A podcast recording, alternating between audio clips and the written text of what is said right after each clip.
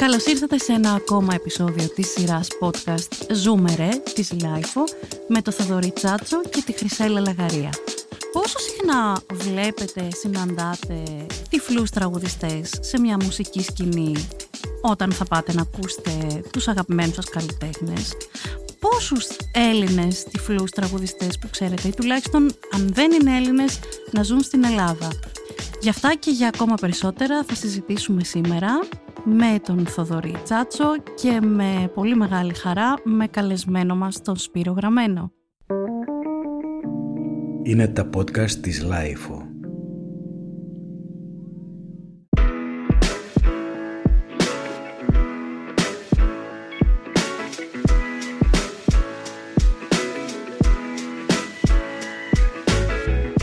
Σπύρο, καταρχάς ευχαριστούμε πολύ που είσαι μαζί μας σήμερα σας να ευχαριστώ. συζητήσουμε έτσι Μεγάλη αυτό μου το, χαρά.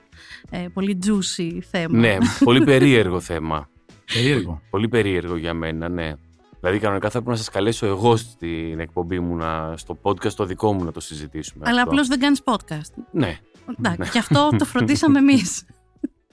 το πήγαμε ανάποδα. Γιατί σου φαίνεται τόσο περίεργο, λες; Μου φαίνεται περίεργο γιατί εγώ δεν έχω ε, αυτή την εμπειρία. Δεν έρχεσαι στα live μου γι' αυτό; Ναι, αυ- μπρα- αυτό το, αυτό το κράταγες από όταν είχες κανονίσει να έρθω στο podcast, έτσι, αυτή την πηχτή. Ε, ε, Είμαι σίγουρη, γι' αυτό εγώ θα σου το πω. Ωραία, πότε παίζεις; δεν έχει κανονιστεί να σου πω. Αυτό να είναι το παίρνω. επόμενο. Κάπου εδώ να βάλω εγώ τα πράγματα σε μια ροή, γιατί δεν βλέπω να μπαίνουν από τους κυρίους της παρέας. Να ενημερώσω το φιλοθεάμον κοινό, Μμμ. που δεν είναι φιλοθεάμον, Γιατί αλλά. δεν έχουμε εικόνα εδώ. Ναι, αλλά κάπως πρέπει να το πω. Φιλοακούιν. Φιλοακούιν ή φιλοακούων. Ωραία.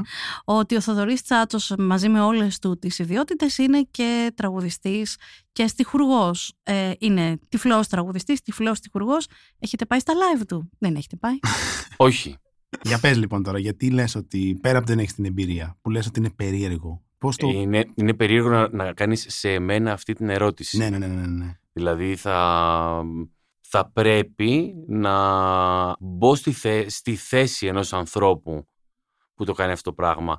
Αλλά όσον αφορά όλα αυτά που είπες στην αρχή, ότι αν έχουμε δει, αν υπάρχουν, αν τι γίνεται στη, στη χώρα μας, έχω δει πολύ λίγους ανθρώπους να το κάνουν. Αλλά γενικά νομίζω ότι σε αυτή τη χώρα με οποιαδήποτε αναπηρία δυσκολεύεται ο οποιοδήποτε να κάνει οτιδήποτε. Αυτή είναι μια πολύ καλή βάση και νομίζω είναι και πραγματική συνθήκη για να το πιάσουμε το θέμα. Θοδωρή, εσύ είσαι τυφλός, έχεις την εμπειρία του να τραγουδήσεις σε μια μουσική σκηνή. Έχεις αναρωτηθεί ποτέ, δεν θα πω για τον εαυτό σου, γιατί το δικό σου το κομμάτι για να το κρίνεις πρέπει να βγεις πολύ απ' έξω για Μμμ. να το πεις, αλλά έχεις αναρωτηθεί ποτέ, αφού ξέρουμε τυφλά άτομα ας πούμε, που ασχολούνται με τη μουσική και αρκετούς ανθρώπους μάλιστα και κάποιοι έχουν και πτυχία στη μουσική. Υπάρχει και το γενικό στερεότυπο του γενικού πληθυσμού που λέει «Α, άμα δεν βλέπεις, είσαι καλύτερος στη μουσική». Κατά τη γνώμη μου αυτό είναι όλο λάθος. Και εγώ Ναι, θεωρώ ότι είναι ναι. λάθος. Προφανώς έτσι. Δηλαδή Ναι. είναι αυτονόητο γιατί το ταλέντο στη μουσική και η μάθηση που αφορά στη μουσική είναι πράγματα τα οποία κάποιος ή κάποιο τα έχει πάνω του ανεξαρτήτως ώρες και κάποιο πρέπει να το σπουδάσει κάπως. Οπότε, Θοδωρή, εσύ ο ίδιος πώς το σκέφτεσαι αυτό ρε παιδί μου, γιατί δεν υπάρχει κόσμος που δεν βλέπει να, να δουλεύει σε μαγαζιά, σε μουσικές σκηνές, σε μπουζούκια, σε όπου δεν θα το περιορίσω. Θα πω τον καημό μου ότι όλοι αυτοί που ευαγγελίζονται τις μουσικές σκηνές θα έπρεπε να είναι, γιατί υποτίθεται ότι είναι ένα άλλο κλίμα και μια άλλη κουλτούρα, θα έπρεπε να είναι πιο συμπεριληπτικοί και σε αυτό το κομμάτι, αλλά αυτό είναι το δικό μου input στη συγκεκριμένη συζήτηση, το ξεχνάμε. Εγώ νομίζω, καταρχάς δεν νομίζω ότι υπάρχει ένας λόγος. Υπάρχουν πολλοί λόγοι, είναι παραγωγικό το θέμα. Ε, όσον αφορά τα ίδια τα άτομα, προφανώς θα χρειάζεται να ξεπεραστεί κάποια συστολή του να βγω, να, να συνεργαστώ με κόσμο, να μιλήσω, να, να αναδείξω ότι παίζω μουσική, ότι τραγουδάω, ότι δημιουργώ κάτι, τέλος πάντων γράφω, δεν ξέρω τι, ο, άρα να το επικοινωνήσω πρώτα σε μια κλειστή ομάδα ανθρώπων που είναι συνεργάτες μου και μετά να τολμήσω αυτό το πράγμα να το πάω και προς τα έξω αναζητώντας να ακουστεί είτε είναι σε μια μουσική σκηνή είτε είναι σε ένα μαγαζί άλλο πιο μεγάλο ανάλογα και τι είναι αυτό που παίζω και σε ποιο χώρο θεωρώ ότι μπορεί να υπηρετηθεί καλύτερα. Από την άλλη, όσον αφορά το κοινωνικό πλαίσιο, σίγουρα η αναπηρία θεωρώ, στη συγκεκριμένη περίπτωση η τυφλότητα, η οπτική αναπηρία δημιουργεί με βάση τα στερεότυπα που την ακολουθούν και φόβο και αμηχανία, οπότε στον άνθρωπο που έχει τη μουσική σκηνή ενδεχομένως. Σε αυτό που θα σε πληρώσει. Κοινό, σε αυτό που θα σε πληρώσει και θα πει τώρα αυτή ποιος θα έρθει να τον ακούσει αυτόν. Και γιατί να έρθει. Και να ρισκάρω εγώ τώρα να πάρω έναν άνθρωπο που δεν βλέπει ενώ υπάρχουν τόσοι άλλοι που Εντάξει, δεν το έχουν αυτό. Εγώ αυτό δεν το ακούω τόσο που λες. Για να ξεκινήσουμε να διαφωνούμε. Ωραία. Πολύ ωραία. Δεν νομίζω ότι ο επιχειρηματίας σε εισαγωγικά θα, θα το σκεφτεί αυτό το πράγμα. Οι επιχειρηματίες σκέφτονται γενικά πιο εμπορικά. Αχα. Δηλαδή αν εσύ πας με μια επιτυχία θα σε πάρει. Δεν θα το Ωραίο αυτό με την επιτυχία που λες, το κρατάω για να το φέρουμε μετά σε λίγο στην κουβέντα. Να πω εδώ στο συγκεκριμένο σημείο ότι μαζί μας ηχογραφημένα, όχι στο στούντιο, είναι και ο επίσης τραγουδιστής και τυφλός ε, καλλιτέχνης Νεκτάριος Μαλάς. Τον είχαμε ξαναφιλοξενήσει σε άλλο podcast για την τεχνητή νοημοσύνη με την ιδιότητά του ως ε, πληροφορικάριο το είπα πολύ μπακάλικα, προγραμματιστή τέλος πάντων πληροφορικής. Τώρα τον φιλοξενούμε ως τραγουδιστή. Να ακούσουμε λίγο τι μας είπε και αυτός πάνω στο θέμα και να επανέλθουμε. Από την πολύχρονη εμπειρία μου, συναναστρεφόμενος με μουσικούς και τραγουδιστές, η αντιμετώπιση ενός τυφλού καλλιτέχνη νομίζω ότι ποικίλει ανά περίπτωση. Άλλες φορές μπορεί να είναι πιο ομαλή, κάποιες φορές μπορεί να υπάρχει αμηχανία, ε, προκατάληψη, ίσως και κάποιες φορές λίγος φόβος Πού προκύπτει από την αναπηρία; Αυτό συχνά μπορεί να εμποδίσει πιθανές συνεργασίες. Έχουν χαθεί και δουλειές για τον λόγο αυτό. Έχει συμβεί στο παρελθόν.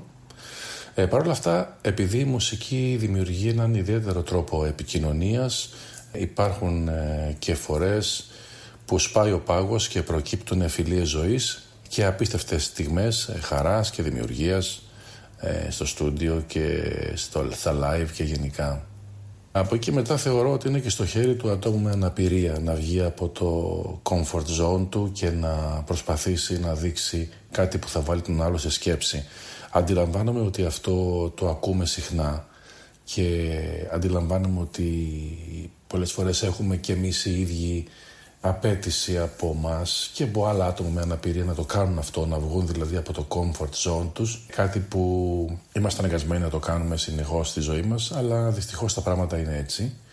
Οπότε πρέπει να συμβεί και αυτό. Σημαντικό ρόλο επίσης παίζει και το περιβάλλον στο οποίο βρισκόμαστε, το οποίο μπορεί να εισάγει και διαφορετικές καταστάσεις σε όλη αυτή την εξίσωση της αλληλεπίδρασης και της επαφής ε, για παράδειγμα, είναι διαφορετικό να βρισκόμαστε σε ένα περιβάλλον ενός μικρού μαγαζιού, μιας μουσικής σκηνής ε, ή μιας πίστας.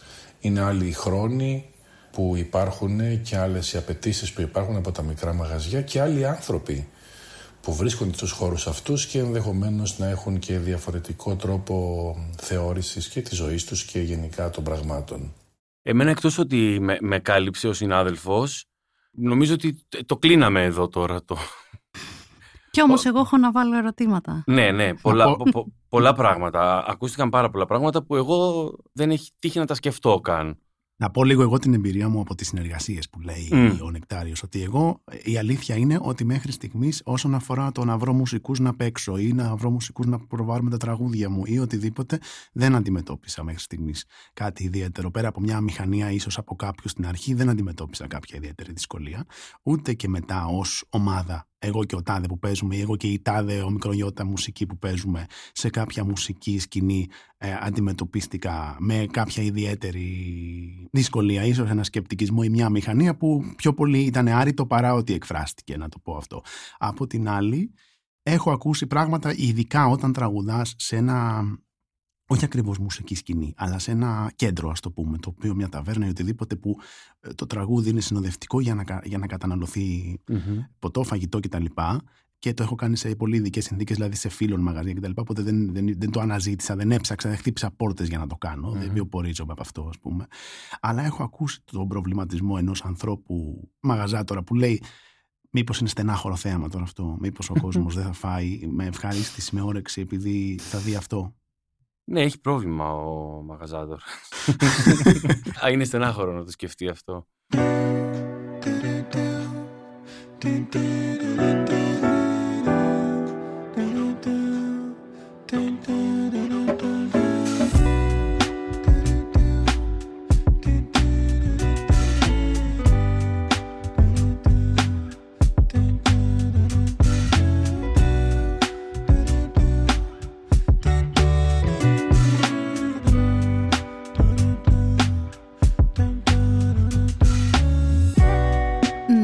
Μιλήσουμε για τον ελέφαντα στο δωμάτιο. Ναι. Εγώ δεν έχω παχύνει τόσο πολύ. μην, υπερβά, μην υπερβάλλει. Πεταχτήκαμε και δύο. ναι, ας μην κάνουμε fat shaming. Α μιλήσουμε για τον ελέφαντα στο δωμάτιο που είναι η εικόνα. Η εικόνα. Τι δεν έχουμε πει μέχρι τώρα ως αλήθεια, ως πραγματικότητα; Δεν έχουμε μιλήσει για την εικόνα. Δηλαδή, γυρίζοντας πίσω σε αυτό που είπες Σπύρο, που ανέφερες σχετικά με το γιατί να σε προσλάβει ή να μην σε προσλάβει ένας επιχειρηματίας. Και λες, ένας επιχειρηματίας σκέφτεται εμπορικά, πολύ, πολύ συμφωνώ. Και καλά κάνει σε έναν βαθμό. Έτσι πρέπει να κάνει. Ναι, ναι αν θέλει να συνεχίσει στο, ζει στον καπιταλισμό, δεν γίνεται διαφορετικά. Ο επιχειρηματίας λοιπόν αυτός λες αν θα του φέρεις μια επιτυχία. Αυτό το δεν ξέρεις τι κουτάκι άνοιξες με το να του φέρεις μια επιτυχία, γιατί υπάρχει από πίσω το πώς θα τη φέρεις την κράτησα την, θα την κάνει. Να τη συζητήσουμε σε λίγο. Ωραία, δεν θα την ε, αναλύσω τώρα, αλλά λες ότι θα σε προσλάβει, θα σε θέλει στο μαγαζι του. Και εγώ, κάνοντας το δικηγόρο του διαβόλου, λέω. Θα σε θέλει στο μαγαζί του όπως και αν είσαι, γιατί όταν δεν βλέπεις, δεν ανταποκρίνεσαι σε κάποια συγκεκριμένα στερεότυπα ως άντρας και πολύ περισσότερο ως γυναίκα, αλλά και ως άντρας. Δηλαδή δεν μπορείς να παίξεις με το κοινό βλεμματικά με έναν τρόπο που μπορεί να το κάνει κάποιος, όπως εσύ. Συγγνώμη, είχαμε το Γιάννη Πουλόπουλο, ο οποίος δεν άνοιξε ποτέ τα μάτια του επάνω στη σκηνή. Ναι, αλλά ο Γιάννης Πουλόπουλος όπως και να το κάνουμε, ακόμα και το πώς είναι δομημένο το ήταν ναι, ε, ναι. δεν θέλω να ξέρω τώρα. Πώς ήταν δομημένο το πρόσωπό του, καταλαβαίνουμε ότι δεν ήταν ένας άνθρωπος τυφλός. Έχει διαφορά. Ένας άνθρωπος τυφλός μπορεί να είναι η εικόνα του να πάρει διάφορες μορφές, να το πω έτσι. Και είναι και διαφορετικό το να μην βλέπει και να φαίνεται ότι δεν βλέπει. Δηλαδή, αν γινόταν κάτι πάνω στη σκηνή, ο Γιάννης Πουλόπουλος κάπως θα μπορούσε να το δει. Ένας άνθρωπος που δεν βλέπει, δεν το βλέπει. Εξορισμού, ρε παιδί μου, δεν αλλάζει αυτό. Ναι. Αυτό λοιπόν, μήπως είναι στα πράγματα τα οποία κάποιος μπορεί να σκεφτεί στερεοτυπικά και να πει ότι ο κόσμος που είναι από κάτω δεν βλέπει έναν άνθρωπο που, που βλέπει. Ναι. Εγώ δεν μπορώ να το καταλάβω. Μάλλον νομίζω ότι όλη μας η κουβέντα πρέπει να πάει πάρα πάρα πολύ και ε, να πούμε ότι γενικά όπως και πάρα πολλά άλλα πράγματα που έχουν να κάνουν και με τις αναπηρίες και γενικά με την καθημερινότητά μας είναι θέμα παιδείας. Ε, γιατί όταν μιλάμε για συμπεριληπτικότητα πρέπει οι άνθρωποι να μπαίνουν από νωρίς σε μια διαδικασία ότι είμαστε διαφορετικοί από όταν είμαστε μικρά παιδιά. Που μάλλον τα μικρά παιδιά δεν δίνουν και σημασία στο διαφορετικό μέχρι να αρχίσει να τους το περνάει με το δικό της τρόπο η κοινωνία ή οι γονείς ή τα άλλα παιδιά από τους γονείς τους. Είναι θέμα παιδείας αυτό το πραγμα Αυτό που είπες για τη λύπηση πριν που αναφέρατε. Το στενάχωρο που λέει. Το στενάχωρο. Υπάρχει μια ιστορία που έχει πάει ένας παραγωγός, μια μεγάλη ηθοποιό, να δούνε τον Πουλόπουλο πολύ πολύ νέο. Το ξέρετε αυτό την ιστορία; Εγώ από το Μαρίνο το ξέρω. Εγώ το Γιώργο Μαρίνο το ξέρω. Εγώ δεν το ξέρω και νομίζω θα, θα μας αρέσει ναι, να ναι, ναι, εννοείται να το ναι. Όπως ξέρετε όλοι, ο Γιάννης Βουλόπουλο τραγουδάει με κλειστά τα ματάκια του συνήθως. ναι, τότε τραγούδαγε βασικά με κλειστά τα μάτια. Ναι, ανέβαινε σε ένα σκαμπό μια κιθάρα και έλεγε 12 τραγούδια σε ρί. Με κλειστά τα μάτια. Ναι, τα άνοιγε μόνος στο τέλος. Ναι, για να μην σκουντουφλήσει και πέσει κάτω. Ναι. Στο τρίτο τραγούδι, λοιπόν, είχε μπει ένας πελάτης φίλος του επιχειρηματία. Στο 8ο τραγούδι πήγε και το ρώτησε αυτό το φίλο του επιχειρηματίας. Λέει: Πώς σου φαίνεται ο τραγουδιστής; Λέει: Καταπληκτικός, καταπληκτική φωνή. Κρίμα να είναι τυφλός. Εκεί τώρα μπαίνουν πάρα πολλά πράγματα να ανοίξεις και για το κρίμα που είναι τυφλός. Ναι και πάνω σε, σε όλα αυτά που λέμε και μπράβο στον τύπο με την Μπουάτ που πήρε το παιδί αυτό να δουλέψει ναι, ναι, ναι, που δεν παίζει, παίζει πολύ αυτό το μπράβο μεταξύ.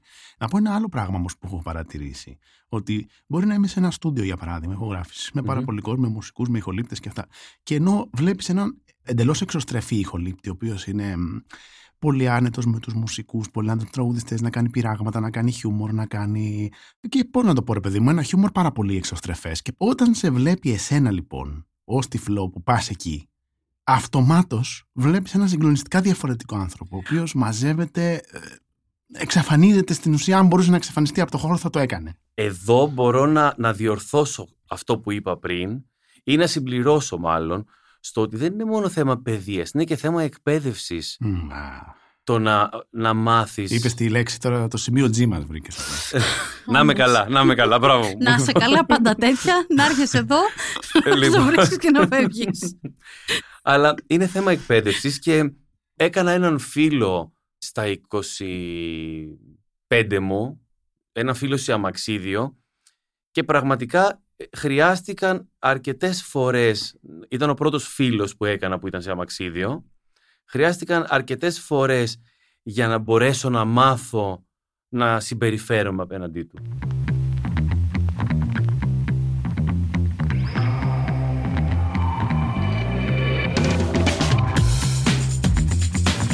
Εσένα, Θοδωρή, δεν σε έχω δυσκολέψει σε αυτό το podcast, οπότε θα το κάνω τώρα. Λοιπόν, και θέλω Εμένα με ρωτήσω- δυσκόλεψες. Όχι. Α, εντάξει. Θα... Να ξέρω τι να περιμένω γι' αυτό. Τα καλύτερα έρχονται. Δε- δεν δυσκολεύω συνήθως τους καλεσμένους. Εντάξει. Μόνο το Θοδωρή. Αλλά θέλω να σε ρωτήσω και να το σκεφτείς και να μου πεις. Το πρώτο σου live, αν πούμε ότι είναι σχηματικά τα νούμερα, Ναι. αν πούμε λοιπόν, Σπύρο, ότι στο πρώτο σου live έπαιρνες 10 ευρώ μεροκάματο. Ε, Είναι τελείως σχηματικά τα νούμερα. Έχω λόγο Ναι. που τα βάζω τόσο χαμηλά. Στο δεύτερο σου δίσκο έπαιρνες 90, Συγκεκριμένα εγώ δεν νομίζω, όχι. 80, Όχι, όχι, όχι. Νομίζω ότι έμεινα για πολύ καιρό κοντά στα 10. αλλά κάποια στιγμή έφυγες. Ναι, κάποια στιγμή πήγα στα μ, 30. Πολύ ωραία. Θοδωρή, Μμ. σε χρησιμοποιώ ως παράδειγμα γιατί είσαι ο πιο κοντινός στη συνθήκη που περιγράφουμε αυτή Ναι. τη στιγμή στο δωμάτιο. Μάλιστα. Λες λοιπόν, δεν έχω πρόβλημα να κλείσω μια συμφωνία, να πάω να παίξω κάπου και το μου φαίνεται πολύ λογικό για την ιδιοσυγκρασία σου και το χαρακτήρα σου και το πώς λειτουργείς. Δεν βιοπορίζομαι όμως από αυτό, έτσι. Εννοώ Αυτό ότι θέλω να το, πω. Το, το τόνισα Λοιπόν, αυτό. εδώ όχι, έχει σημασία να το αναλύσουμε πιο πολύ γιατί αν δεν έχεις πρόβλημα, αλλά αν πας και ζητήσεις παραπάνω χρήματα για τη δουλειά σου από την οποία θες να βιοποριστείς.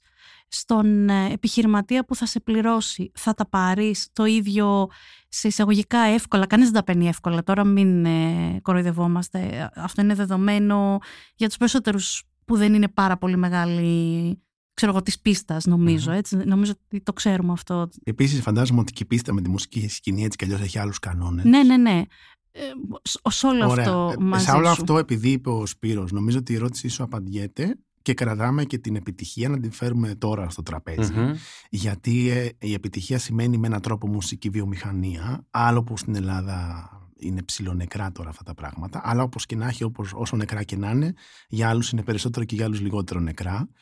Να φέρουμε στο κουβέντα μας τον Νεκτάριο να μας πει και εκείνος για τη μουσική βιομηχανία που δισκογραφεί επίσης και πολύ περισσότερο από μένα και σε μια πιο μεγάλη εταιρεία, δεν θα την κατονομάσει, και να, στο συ- να συζητήσουμε με βάση αυτό και την ερώτησή Μμμ. σου. πολύ ωραία Η μουσική βιομηχανία και τα μέσα μαζικής ενημέρωσης αντιμετωπίζουν τα άτομα με αναπηρία με φόβο, με προκατάληψη, μπορεί να υπάρχουν ε, και τα γνωστά στερεότυπα από τα οποία φυσικά δεν μπορούμε να ξεφύγουμε ούτε και σε αυτή την περίπτωση.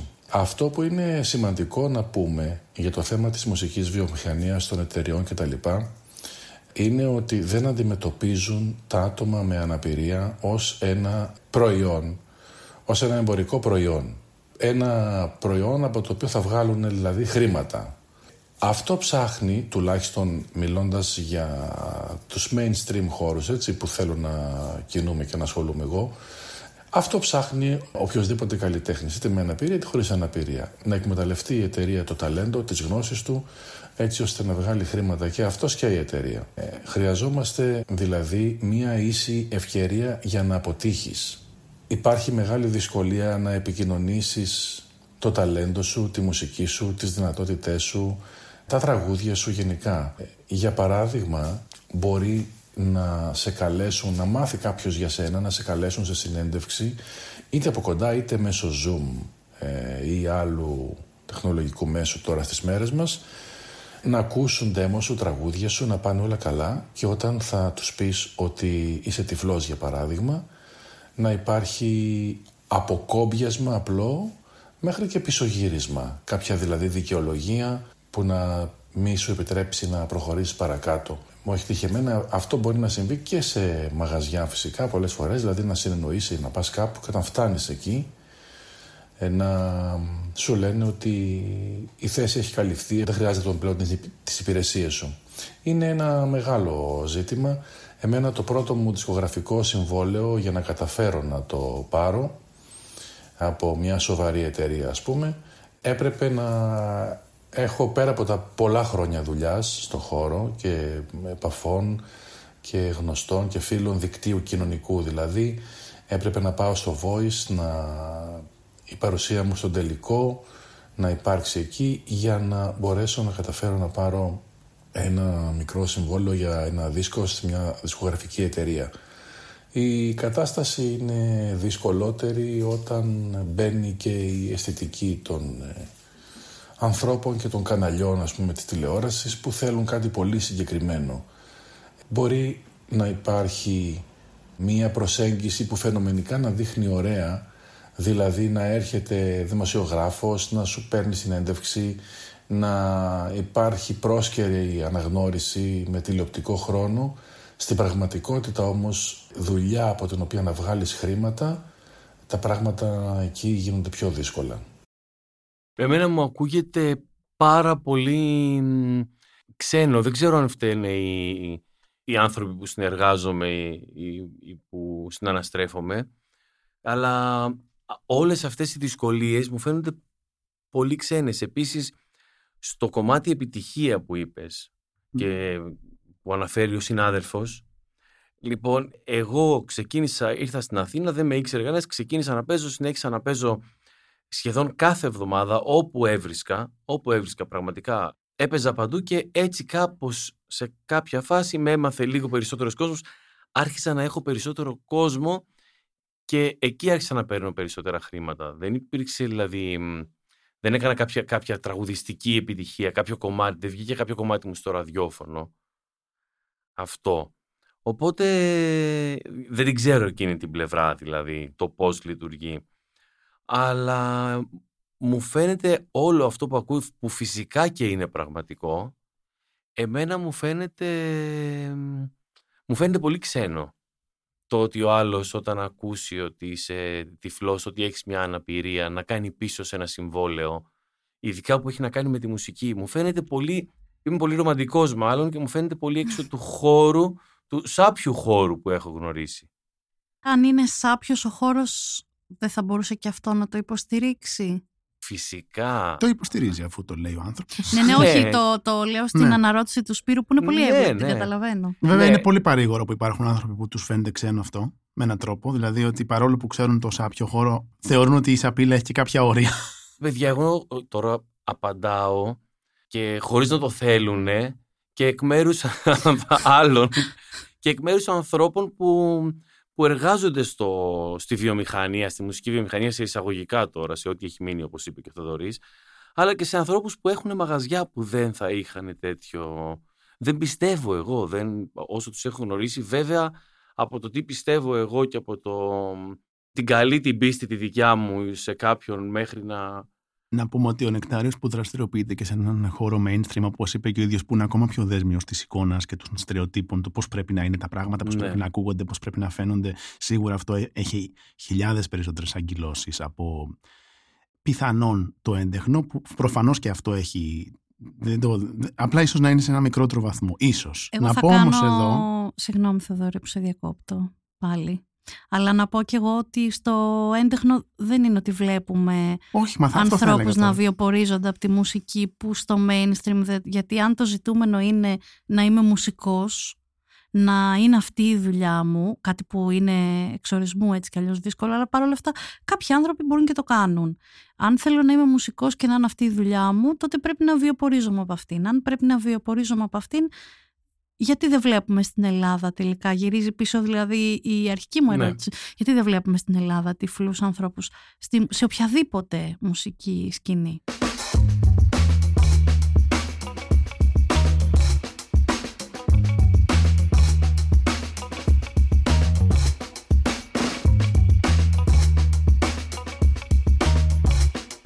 Εγώ έχω βγάλει δύο δίσκους πλέον όταν ε, συζητούσα με κάποιον παραγωγό, με κάποια εταιρεία για τον πρώτο δίσκο, ε, έχοντας ακούσει κάποια κομμάτια και του άρεσαν, ας πούμε, ε, λέγαμε και μιλούσαμε, μάλιστα ο ίδιος έβαλε στο τραπέζι την προώθηση, το πώς αυτό το πράγμα θα προωθηθεί και πώς αυτό θα ακουστεί. Αυτό που μου πρότεινε είναι μέσα από το Υπουργείο Υγείας να προσπαθήσουμε να το συνδέσουμε με την υγεία και την τυφλότητα και να το προωθήσουμε κάπως έτσι. Αυτό θέλω να πω ότι όσον αφορά πρώτα το πώς θα επικοινωνηθεί η δουλειά σου και θα ακουστεί και θα βρει έναν, ένα χώρο, ένα κοινό, για να φτάσει κάποτε, αν φτάσει αυτό που είπε η Χρυσέλα να γίνει, να βγάλεις και πέντε δεκάρες από αυτό. Εγώ έχοντας λοιπόν τώρα ε, τους δύο δίσκους, μιλώντας, προωθώντας όσο μπορώ και με τους συνεργάτες μου και μόνος μου αυτό το πράγμα, αυτό που συμβαίνει είναι ότι πάρα πολλοί άνθρωποι είναι πρόθυμοι να σου δώσουν το χώρο να ακουστείς ή να προωθηθείς, όχι η δουλειά σου, η τυφλότητά σου και να μιλήσεις μέσα από τη τυφλότητά σου για το «Α, παρόλο που είμαι τυφλός, έβγαζω και τραγούδια. Παρόλο που είμαι τυφλός, γράφω και στίχους. Παρόλο που είμαι τυφλός, κάνω και εκείνο. Και τα γράφω με τα μάτια της ψυχής. Παιδιά, με το πληκτρολόγιο τα γράφω. Δεν τα γράφω με τα μάτια της ψυχής. Παρεπιπτόντως να ξέρουμε τι λέμε. Οπότε το, το πολύ πολύ δύσκολο πράγμα, εκτός αν αυτό ταΐζει κάποιον, αλλά όπως λέει και η Χρυσέλα, δεν βλέπω για κάποιον να βγάζει λεφτά από την τυφλότητα και τα μάτια της ψυχής ως καλλιτέχνης. Οπότε επειδή αυτό δεν ταΐζει, η μεγάλη υπόθεση, και όταν λέω ταΐζει, εντάξει το λέω χιουμοριστικά προφανώς και οικονομικά, αλλά κυρίως να ακουστεί αυτό που κάνεις. Γιατί αφόσον το κάνεις και θες να το βγάλεις κάπου, θέλεις να ακουστεί, ρε παιδί μου. Δεν λέμε τώρα αν θα γίνει σεισμός, λέμε κάπου να ακουστεί. Η μεγάλη μάχη που δίνεις καθημερινά, όταν μιλάς γι' αυτό, στα μέσα, σε παραγωγούς, στο ραδιόφωνο, αν τυχόν ε, μπορέσεις να φτάσεις, στις συνεντεύξεις που δίνεις, είναι να αποσυνδεθεί η τυφλότητά σου από το έργο σου. Να δοθείς στο έργο σου η ευκαιρία να φανεί αν είναι καλό ή κακό με βάση αυτό που είναι και όχι με το ότι εσύ είσαι τυφλός. Μπράβο. Όλο το υπόλοιπο είναι καπιταλισμός. Εγώ αυτό νιώθω. Το να πουλήσουμε τα τραγούδια σου μέσω το, το, της αναπηρίας σου ή μέσω της εμφάνισής σου ή μέσω, μέσω, μέσω από οτιδήποτε είναι καπιταλισμός. Εγώ αυτό, αυτό καταλαβαίνω. Ε, έτσι, ναι, και αυτό ε, σκέφτομαι. Πιθανόν ε, έτσι είναι. Απ' την άλλη είναι και όμως και θέμα παιδείας που είπες πριν. Γιατί και αυτό, και αυτό είναι καπιταλισμός. ναι, το πουλάμε μέσα από μια στερεοτυπική και μια δραματοποιημένη απεικόνηση της αναπηρίας η οποία ούτε ε, μας εξυπηρετεί εμάς τους ανάπηρους σε κάτι και πολλές φορές δεν είναι και πραγματική αυτή η απεικόνηση. Εμένα θα με ενδιέφερε, μάλλον θα ήθελα να μην ενδιαφέρει τον άλλον ποιος έγραψε Ακριβώς. το τραγούδι αυτό το πράγμα γενικά. Ε, και το λέω και ακόμα και για μένα ή για ανθρώπους που δεν έχουν κάποια ορατή αναπηρία. Θα με ενδιέφερε και με ενδιαφέρει το έργο παρά ο άνθρωπος που το έγραψε. Γιατί αν αρχίσουμε να ψάχνουμε τους ανθρώπους, παιδιά που γράφουν... Θα στεναχωρηθούμε ναι. σε πολλές περιπτώσεις. ναι, ναι, ναι. Δηλαδή απογοητεύεσαι πάρα πολύ όταν γνωρίζεις ανθρώπους που θαύμαζες. Οπότε όπως δεν χρειάζεται να ξέρεις τι είναι ο άλλος, θα έπρεπε να είναι σε εισαγωγικά αδιάφορο όσον αφορά το καλλιτεχνικό του έργο, αν ο άλλος είναι τυφλός ή όχι. Εννοείται ότι δεν εννοούμε να κρύψουμε την αναπηρία. Δεν κρύβεται αυτό και ούτε θέλουμε. Αλλά, άλλο να μην κρύβεται και άλλο να προβάλλεται πάνω από όλα και να μιλάμε τελικά μόνο γι' αυτό. Αυτό έρχομαι πάλι σε αυτό που είπα πριν, ότι είναι θέμα παιδείας και εκπαίδευσης. Δηλαδή, ε, αν πω εγώ στη θεία μου ότι κοίτα να δεις εδώ πέρα τι έφτιαξα, αυτό το κομμάτι το έφτιαξα με το Θοδωρή και η θεία μου δει ότι είναι ο Θοδωρής τυφλός, θα, θα ξετρελαθεί και θα νιώσει τελείως διαφορετικά. Αυτό δεν θα έπρεπε. Γι' αυτό εγώ δεν σε βάζω στη θεία μου. και γι' αυτό δεν έχω έρθει και στα live σου. Με τη θεία μου. Γιατί θα ναι. μου πει τη θεία μου. θα μου φας τη θεία. και θα μου πει και ο κόσμος, μπράβο, είσαι καλός άνθρωπος εσύ. Δεν θα έρχομαι πια στα live τα δικά σου, θα πηγαίνω του παιδιού. Που είχαμε πάει σε μια παρουσίαση δίσκου με τον Δημήτρη το παιδί που είναι φίλος και παίζουμε και μαζί κιθαρίστας. Και είχαμε πάει σε μια παρουσίαση δίσκου και έρχεται μια δημοσιογράφος που την κάλυπτε την παρουσίαση. Και είχαμε πάει ναι. εγώ με τη Χρυσέλα και ήταν και ο Δημήτρης μαζί μας. Είχαμε πάει τρεις μας. Και προφανώς αυτή νόμιζε ότι αυτός είναι συνοδός μας, μας βοηθάει. Μας... Μπράβο, αγόρι μου.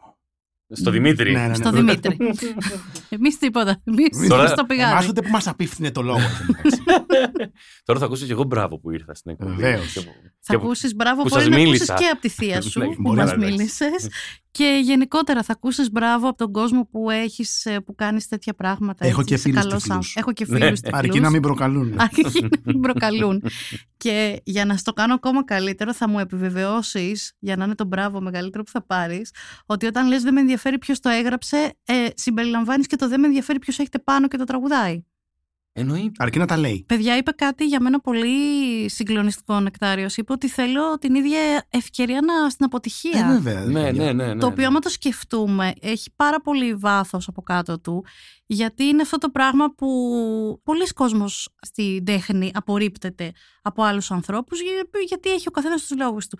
Το να απορρίπτεσαι επειδή είσαι ανάπηρος, επειδή είσαι τυφλός, ας πούμε, Μμμ. στην προκειμένη περίπτωση, δεν υπάρχει και πιο ηλίθιο πράγμα. Μπορείς να απορρίψεις τον άλλον γιατί δεν σ' αρέσει το τραγούδι, γιατί δεν γράφει καλά, γιατί δεν γράφει για τη θεία σου, δεν ξέρω. Είπαμε, αυτά είναι άρρωστα πράγματα, φασιστικά, που τα σκεφτόντουσαν οι Ναζί. Δεν μπορούμε να τα σκεφτόμαστε εμείς. Η- Η αλήθεια είναι ότι επειδή τα, σκεφ- τα σκέφτεται ακόμα κόσμος, γι' αυτό είμαστε όλοι εδώ και γι' αυτό και, Ακριβώς. γι' αυτό και έχει αξία να κάνουμε και αυτή την κουβέντα ναι, με ναι. ανθρώπους όπως εσύ που είναι και οι ίδιοι. Μα και εγώ γι' αυτό το καλλιτέχνες. λέω αυτό, για να το ακούσουν κάποιοι που δεν νιώθουν Ναζί και να σκεφτούν αλλιώς, κατάλαβες. Αυτό είναι μια πολύ μεγάλη αλήθεια. Το κάνω πράγματα που νομίζω ότι δεν ανήκουν στο φάσμα αυτό. Μπράβο. Βρίσκω καθημερινά, πιάνω τον εαυτό μου συνεχώς να γίνεται ρατσιστής, σεξιστής, τα πάντα. Όλα τα αρνητικά που σε εισαγωγικά συχαίνομαι, πιάνω τον εαυτό μου, θες να φταίει η κοινωνία που μεγάλωσα, ε, η κοινωνία που ζω, πιάνω συνεχώς τον εαυτό μου και προσπαθώ συνεχώς να διορθώσω τον εαυτό μου. Και αυτό, αυτό που με κάνει είναι να μπορώ να δικαιολογήσω τους ανθρώπους που ακόμα δεν καταλαβαίνουν κάποια αυτονόητα πράγματα. Έχουμε ταϊστεί και ταϊζόμαστε καθημερινά με σεξισμό και ρατσισμό και παν- από, από πολλές πλευρές.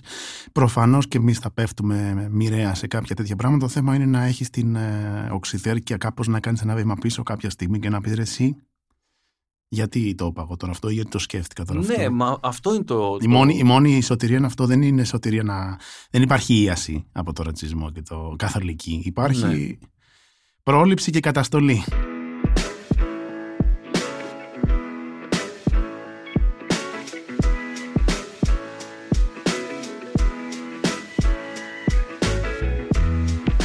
Να σας πω εδώ ότι ο Νεκτάριος ως ε, σοφότερος, ε, ε, εμπειρότερος από μένα ως τραγουδιστής του ζήτησα να δώσει συμβουλές σε φιλόδοξους και επίδοξους τυφλούς καλλιτέχνες που θα αλώσουν τη νύχτα και θα πάρουν σβάρνα τις μουσικές σκηνές και τα μπουζούκια και θα λένε οι μουσικοί και οι καλλιτέχνες άλλοι έρχονται τυφλοί και μας παίρνουν τις δουλειές του έχω ζητήσει να μας δώσει συμβουλές. Λοιπόν για το πώς θα πάρουμε τις δουλειές του κόσμου. Πάμε να δούμε Είναι πολύ δύσκολο να δώσεις ε, συμβουλή σε κάποιον. Εμένα γενικά δεν μου αρέσει να το παίζω αυθεντία ή ότι τα ξέρω και να δίνω συμβουλές.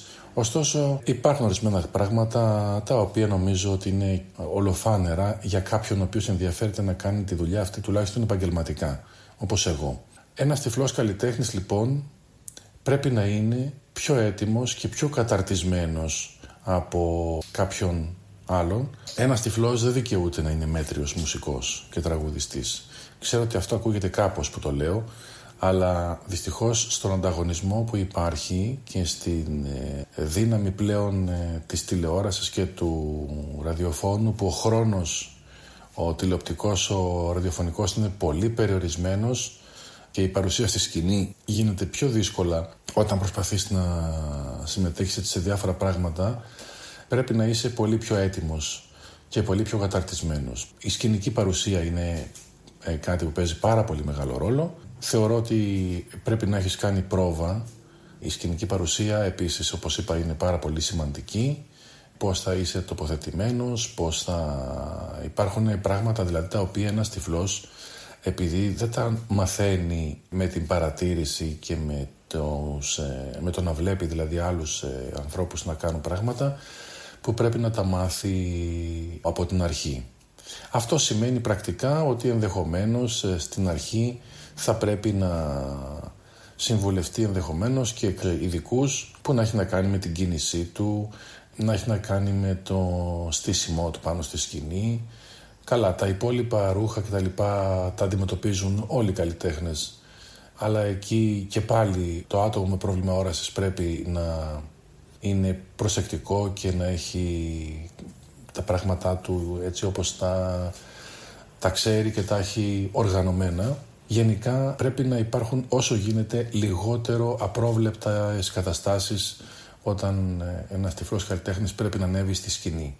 Επίσης υπάρχει τεχνολογία που μπορεί να χρησιμοποιηθεί επί σκηνής, ε, για κάποιον ο οποίος δεν βλέπει, ενδεχομένως ε, braille για να μην ξεχάσει κάποια λόγια ή κάποιες σημειώσεις. Μπορεί να έχει κάποιους οδηγούς ε, με τη μορφή παρτιτούρας, σαν και μουσικός ταυτόχρονα.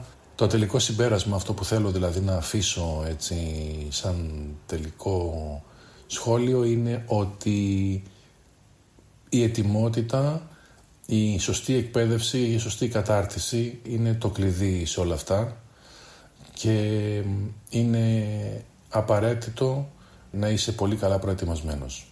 Έχει δουλειά η υπόθεση. Έχει δουλειά, αλλά εγώ τώρα δεν ξέρω αν επειδή προέρχομαι από άλλο χώρο, σαν άνθρωπος ο οποίος δεν είμαι τυφλός, αυτό που έχω να προτείνω σε οποιονδήποτε θέλει να ασχοληθεί με τη μουσική, όποιος κι αν είναι, έτσι, είτε έχει κάποια αναπηρία είτε δεν έχει, είναι να παίξει με την καρδιά του, να έχει καρδιά. Λοιπόν, να παίξει με την ψυχή του, να το βάλει κάτω και από εκεί και πέρα όλα τα άλλα θα έρθουν και οι άνθρωποι θα βρεθούν δίπλα σου που θα σε καθοδηγήσουν. Όπως ο Νεκτάριος είναι ένας, όπως έχω καταλάβει μέχρι τώρα, μπορεί να βοηθήσει κάποιον, μπορεί να βοηθήσει άλλους. Σίγουρα. Αλλά ε, νομίζω ότι πρώτα απ' όλα πρέπει να αφαιθείς σε αυτό το πράγμα χωρίς να σκέφτεσαι όλα τα προβλήματα που μπορεί να δημιουργηθούν και χωρίς να σκέφτεσαι καν το αν θα μπορέσεις να ζήσεις από αυτό ή όχι. Ξεκίνα κάντο, άσε τον εαυτό σου ελεύθερο, όπως κάνουμε στο brainstorming που δεν κόβουμε τίποτα. Κάντο, δώστο, φτιάχτο και βλέπουμε. Ή δεν βλέπουμε. Νομίζω ότι χρειάζονται όλα αυτά που λες είναι πολύ, πολύ σημαντικά και πολύ απαραίτητα γιατί νομίζω ότι χωρίς αυτά στα υπόλοιπα δεν μπορείς να πας. Για να κάνω μια σύνοψη όλων αυτών που υπόθηκαν, πρώτα απ' όλα νομίζω ότι πρέπει να πιστεύεις σε αυτό που κάνεις και δεύτερον να πιστεύεις σε αυτούς που έχεις δίπλα σου γιατί αυτοί οι άνθρωποι αν τους ε, έχεις εκπαιδεύσει με την καλή έννοια, δηλαδή αν δουν ότι είσαι ανοιχτός σε feedback θα σου πούν και ποιες είναι οι αδυναμίες σου, εμφανισιακά, στιλιστικά, σκηνογραφικά, δεν ξέρω πώς να το πω, παικτικά, καλλιτεχνικά. Αν έχεις συνεργάτες, υποτίθεται ότι για να τους έχεις κάπως τους εμπιστεύεσαι, δώσε χώρο να σου πούνε τη γνώμη τους και προσπάθησε να αφομοιώσεις ό,τι θεωρείς ότι είναι χρήσιμο. Σας ευχαριστώ και τους δύο γιατί το λέω σας ευχαριστώ και τους δύο και παίρνω μια διαφορετική θέση γιατί ο Θοδωρής σήμερα μοιράστηκε και εκείνος πράγματα μαζί μας ως... Και ευτυχώς ήταν δίπλα μου σε σε αυτό που δεν θα μπορούσα να, να μιλήσω εγώ μόνος μου. Εγώ σε ευχαριστώ, Θοδωρή, που ήρθες και εσύ μαζί μου στην εκπομπή. Ωραία. Εγώ φεύγω, σας αφήνω να ευχαριστηθείτε αμφότεροι. Ευχαριστούμε ε, πάρα πολύ. Και θα τα πούμε στο επόμενο podcast. Για την όλη εμπειρία της συζήτησης. Να είστε καλά, παιδιά. Εγώ έμαθα και έχω ακόμα να μάθω πάρα πολλά πράγματα. Και εμείς και όλοι μας και έτσι πάμε πιο μπροστά με το να μοιραζόμαστε τα πράγματα και να ακούμε όλες τις πλευρές. Αυτό ήταν ένα ακόμα επεισόδιο της σειράς podcast «Ζούμε ρε» της LiFO με το Θοδωρή Τσάτσο και τη Χρυσέλα Λαγαρία. Για να μην χάνετε κανένα από τα επόμενα επεισόδια μας, κάντε εγγραφή στη σειρά podcast της LiFO με τίτλο Radio LiFO σε Spotify, Google και Apple Podcasts. Ηχοληψία, επεξεργασία και επιμέλεια Γιώργος Ντακοβάνος και Μερόπη Κοκκίνη. Ήταν μια παραγωγή της Λάιφο. Είναι τα podcast της Λάιφο.